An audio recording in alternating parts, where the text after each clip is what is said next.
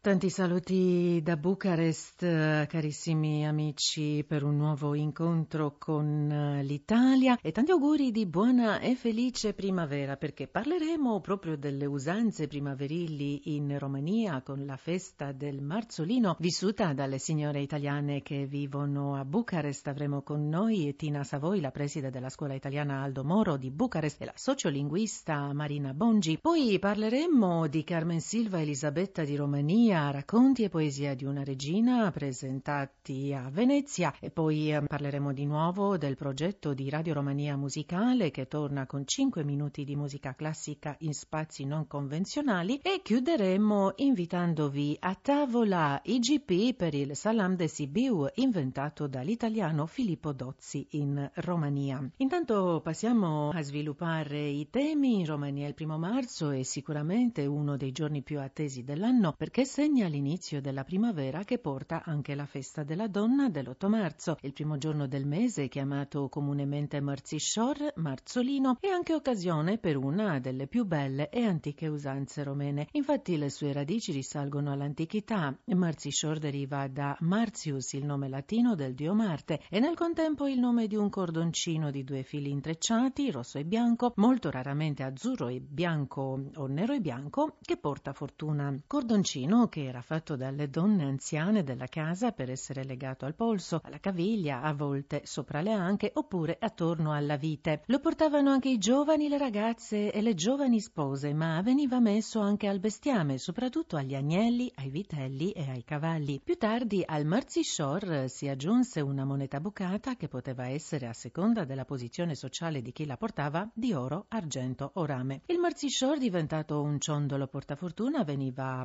portato fatto un certo numero di giorni, o nove giorni, oppure tutto il mese di marzo, fin quando fioriva il primo albero da frutta. Veniva legato ai rami del rispettivo albero, gesto accompagnato da un incantesimo per salute e bellezza. La storia del marzolino dai tempi più remoti ad oggi si conserva nella collezione di una romena di Timișoara, città dell'ovest del paese. Lungo gli anni l'artigiana Rodica Belea ha collezionato centinaia di marzolini tradizionali, in maggioranza pezzi rari, di cui il più antico risale al 1761. Si tratta di una moneta bucata proveniente probabilmente da una collana d'oro. Sentiamo quanto ha raccontato Rodica Bela ai colleghi di Timișoara. Aceste mărțișoare au fost adunate din tot felul de târguri. Am peste ho collezionato questi ciondoli da varie fiere, ne ho oltre 160 modelli, sia con monete attaccate o molto antichi di lana fatti da me, per rendere completa la storia di questo oggetto. Il più antico è una monetina del 1761 che mi era stata regalata da una signora anziana del Banato. Ci sono anche altre monete, alcune del 1809, un'altra del 1901, opera del gioielliere della Casa Reale Teodor Radivon e un altro che era simbolo della flotta navale romena del 1913, persino uno di protezione contro gli attacchi contraerei risalente ai tempi di Re Carlo II. Rodica Belle aggiunge che sin dai tempi più remoti i bambini e i giovani si mettevano al collo al polso il marzolino come protezione. Appena dopo la seconda guerra mondiale sono diventati anche oggetti decorativi con elementi geometrici ispirati dai tessuti tradizionali. Importante è il filo bianco-rosso, aggiunge ancora l'artigiana Rodica Bela. E anche le signore italiane che vivono in Romania hanno adottato questa usanza. Ne abbiamo parlato con la professoressa Tina Savoi, preside della scuola italiana Aldo Moro di Bucarest.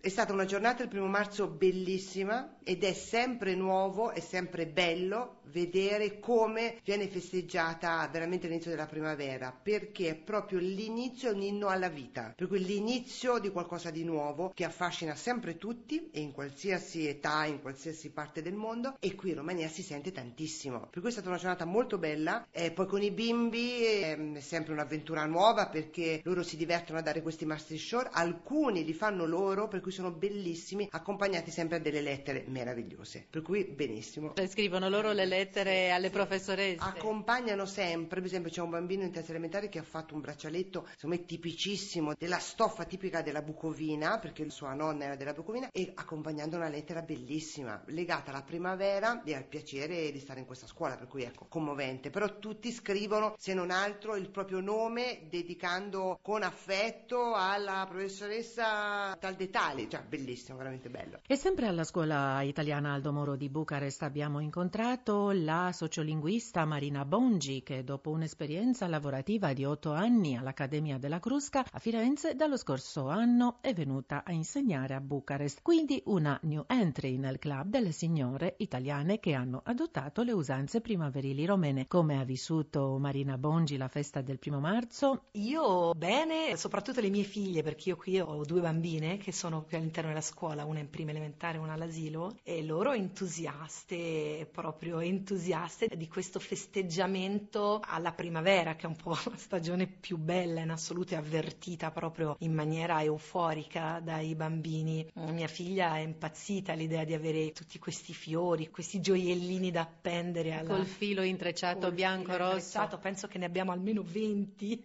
a casa ricevuti da tutti, è molto bella questa cosa. Immagino che si senta particolarmente in un paese dove l'inverno è veramente un inverno, al di là che quest'anno non lo è stato, ma evidentemente forse in Italia questa cosa eh, non sarebbe così sentita perché abbiamo degli inverni molto più tiepidi, però molto bello, molto bello questo sì, la rinascita della vita insomma. Beh, allora tanti auguri di buona e felice Grazie. primavera e speriamo bene per tutto. Mulțumesc! E sempre in questi giorni, poco prima della festa internazionale della donna, l'Istituto Romeno di Cultura e Ricerca Umanistica di Venezia, in collaborazione col centro di ricerca Carmen Silva dell'Archivio Principesco di Vid, ha invitato il pubblico al Museo di Palazzo Grimani ad un incontro letterario dedicato alla regina scrittrice Elisabetta di Romania, nata Vid, consorte di Carlo I di Hohenzollern-Sigmaringen, che ha gettato le basi della Romania moderna. L'incontro organizzato in occasione del centesimo della scomparsa della regina il 2 marzo del 1916 è stato incentrato sulla conferenza La cultura tradizionale romena nell'opera letteraria della regina Carmen Silva con proiezioni di immagini di Silvia Irina Zimmermann, presentati anche frammenti del volume I racconti del Peles.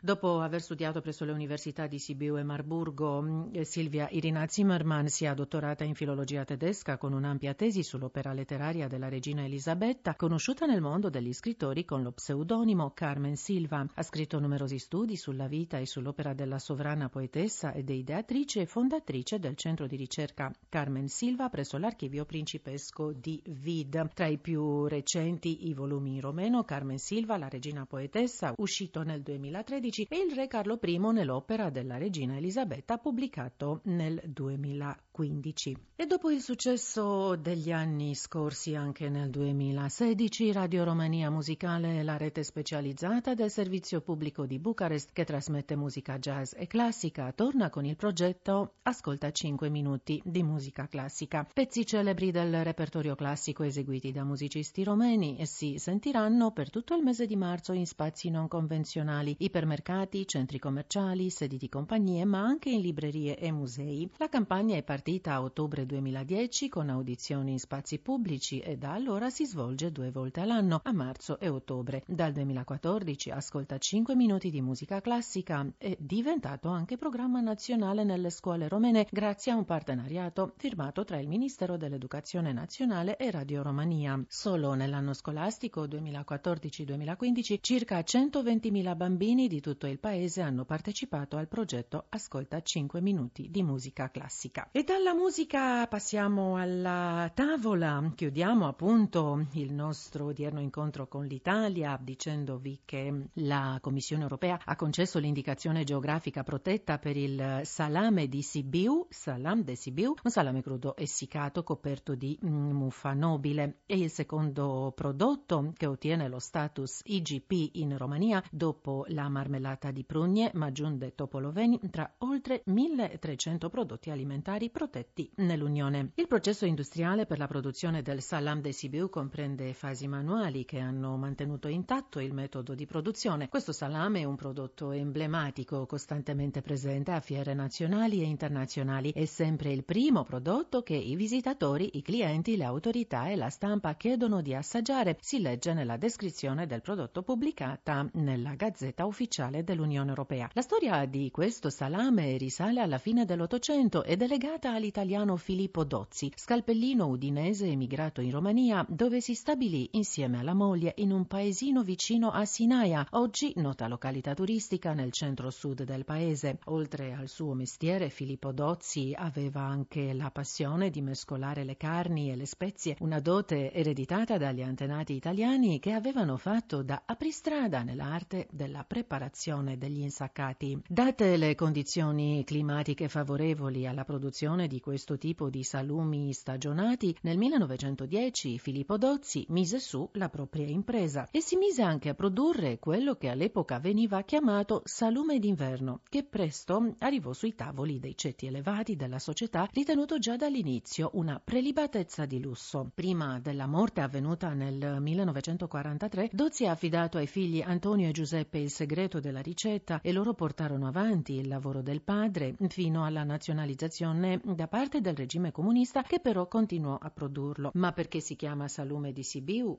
Quando Filippo Dozzi aprì la sua azienda nel 1910, la Romania era composta solo dalle regioni storiche della Valacchia e della Moldavia e la Transilvania faceva parte dell'impero austro-ungarico. La dogana attraverso la quale veniva esportato il salume era proprio quella di Sibiu, così che su tutti i documenti che accompagnavano la merce veniva applicato il timbro della dogana di questa città. I partner stranieri ordinavano il prodotto come salume della dogana di Sibiu, così che alla fine è stato chiamato semplicemente Salam de Sibiu che vizia i palati dei romeni e non solo fino ai nostri giorni. E con uh, questa prelibatezza mm, gastronomica chiudiamo anche noi il nostro odierno incontro con l'Italia. Grazie per essere stati con noi. A risentirci.